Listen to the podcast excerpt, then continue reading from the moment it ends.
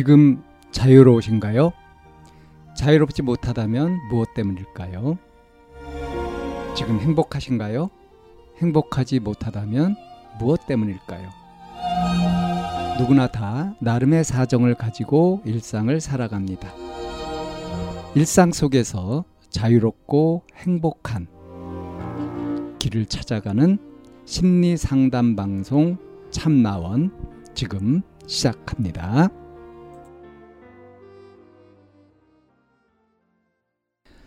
이천이십이년 유월 칠일 심리상담방송 참나원입니다. 자녀 정신의학 상담이라는 제목의 사연입니다. 올해 스물일곱 살인 아들이 있는데 대학원을 졸업하고 올 초 건축사 사무실에 취직을 해서 직장 생활을 시작했는데 직장에 적응을 못하고 그만두었는데 자기는 적성에 안 맞는다고 하네요. 회사 그만두기 전 이 주 정도 시간을 달라고 해서 그러라 했는데 이 주 후 결론이 자기는 게임 방송을 하겠다고 하면서 하루 일곱에서 열 시간씩 게임을 하고 편집을 해서 유튜브를 하겠다고 하는데 부모 입장에서는 아닌 듯 싶어 설득을 해도 소용없네요. 아들 몸이 불편해서 다른 일을 안 하려고 하는지 아들은 태어나면서부터 왼손 왼발에 장애가 있어요. 걷는 거는 큰 불편 없는데 왼손이 불편해 물건을 들던가 양손을 사용하는 게 쉽지 않은 상태입니다. 그래서 그런지 일을 안 하려 하고 게임을 해서 유튜브를 한다는데 제가 봐서는 게임 중독 같은데 어떻게 해야 할지 답답하네요. 많은 조언 부탁드려요. 네, 이런 사연입니다.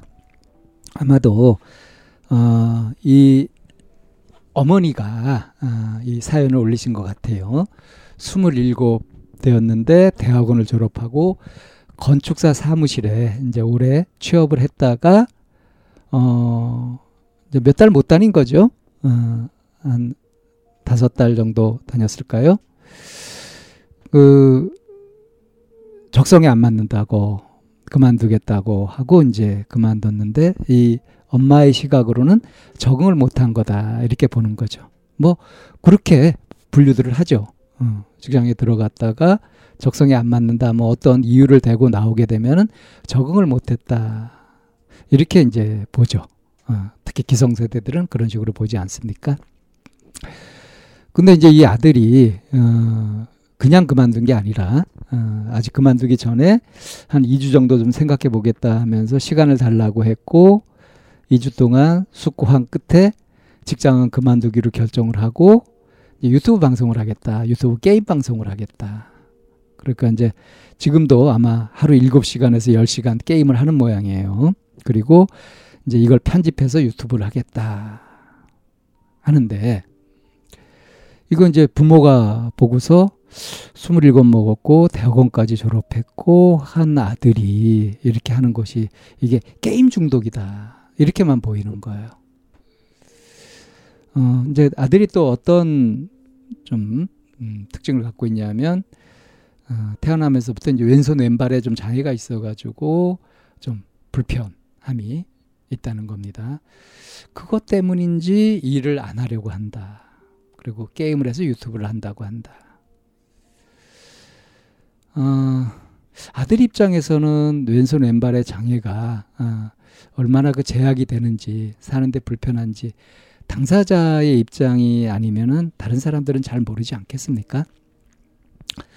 그리고 뭐 건축사 사무실에 취업을 해서 이렇게 다니면서 그러면서 이제 어떻게 생활했는지 그리고 이 다니다가 적성에 안 맞는다라는 결론을 내리게 되는 데까지 그것도 들어간 지 금방 그만둔 건 아니고 한 네 달, 다섯 달 정도 뭐 반년 가까이 이렇게 다닌 거 아니겠어요?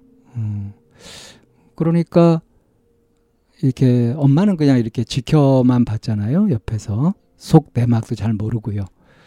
그런데 아들이 그것도 대학원까지 졸업한 아들인데 지금 스물일곱이나 된 아들인데 아들의 이야기를 음, 너무 가볍게 듣는 거 아닌가요? 그러니까 무슨 얘기냐면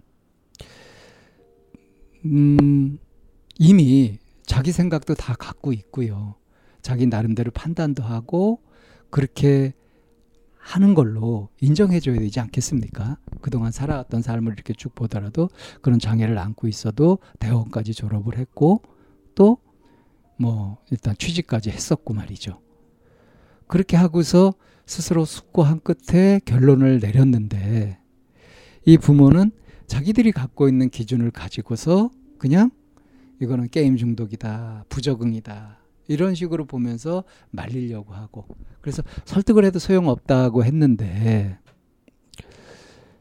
이 아들이 이렇게 하겠다라고 하는데 왜 이렇게 아들을 전혀 믿어주지 못하는 것인지 그게 좀 답답한 이게 이거 답답하다 그러고 이렇게 말을 하려고 하니까 또 이 사연자의 답답함을 생각해 보니까 저보다 훨씬 더 답답하실 것 같아가지고 좀 말을 꺼내기도 좀 그렇네요.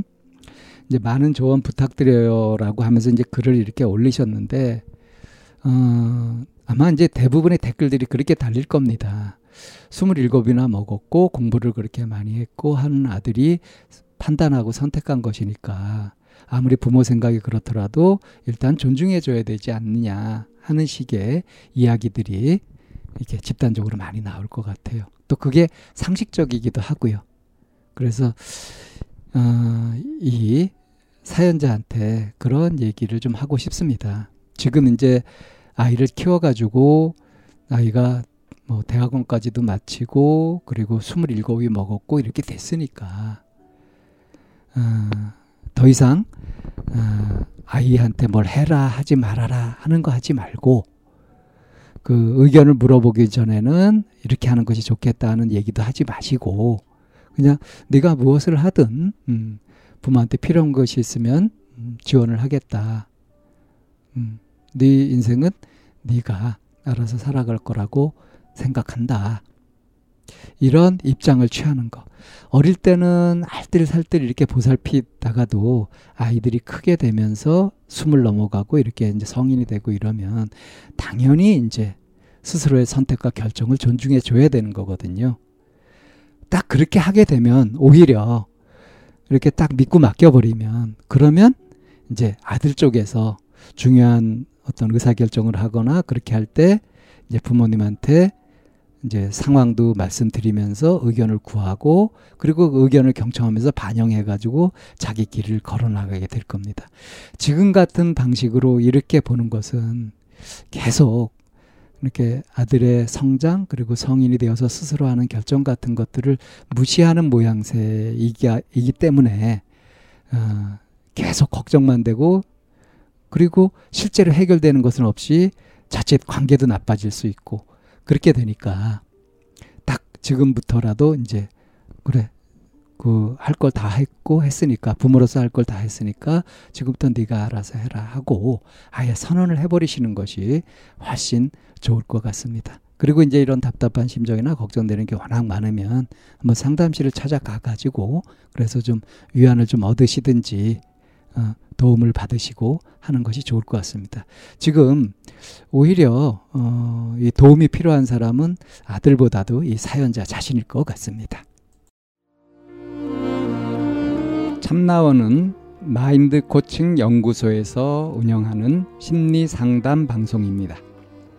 상담을 원하시는 분은 공이 칠육삼 삼사칠팔로 전화를 주시거나 참나원 골뱅이 다음 닷 넷으로 상담 사연을 보내주시면 상담을 받으실 수 있습니다. 일반적인 심리 상담을 받으실 분들은 마인드 코칭 연구소로 연락 주시면 되겠습니다.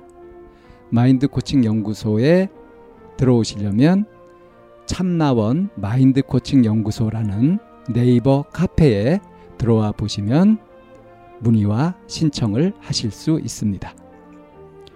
참나원과 마인드 코칭 연구소는 늘 여러분과 함께 하려고 기다리고 있습니다.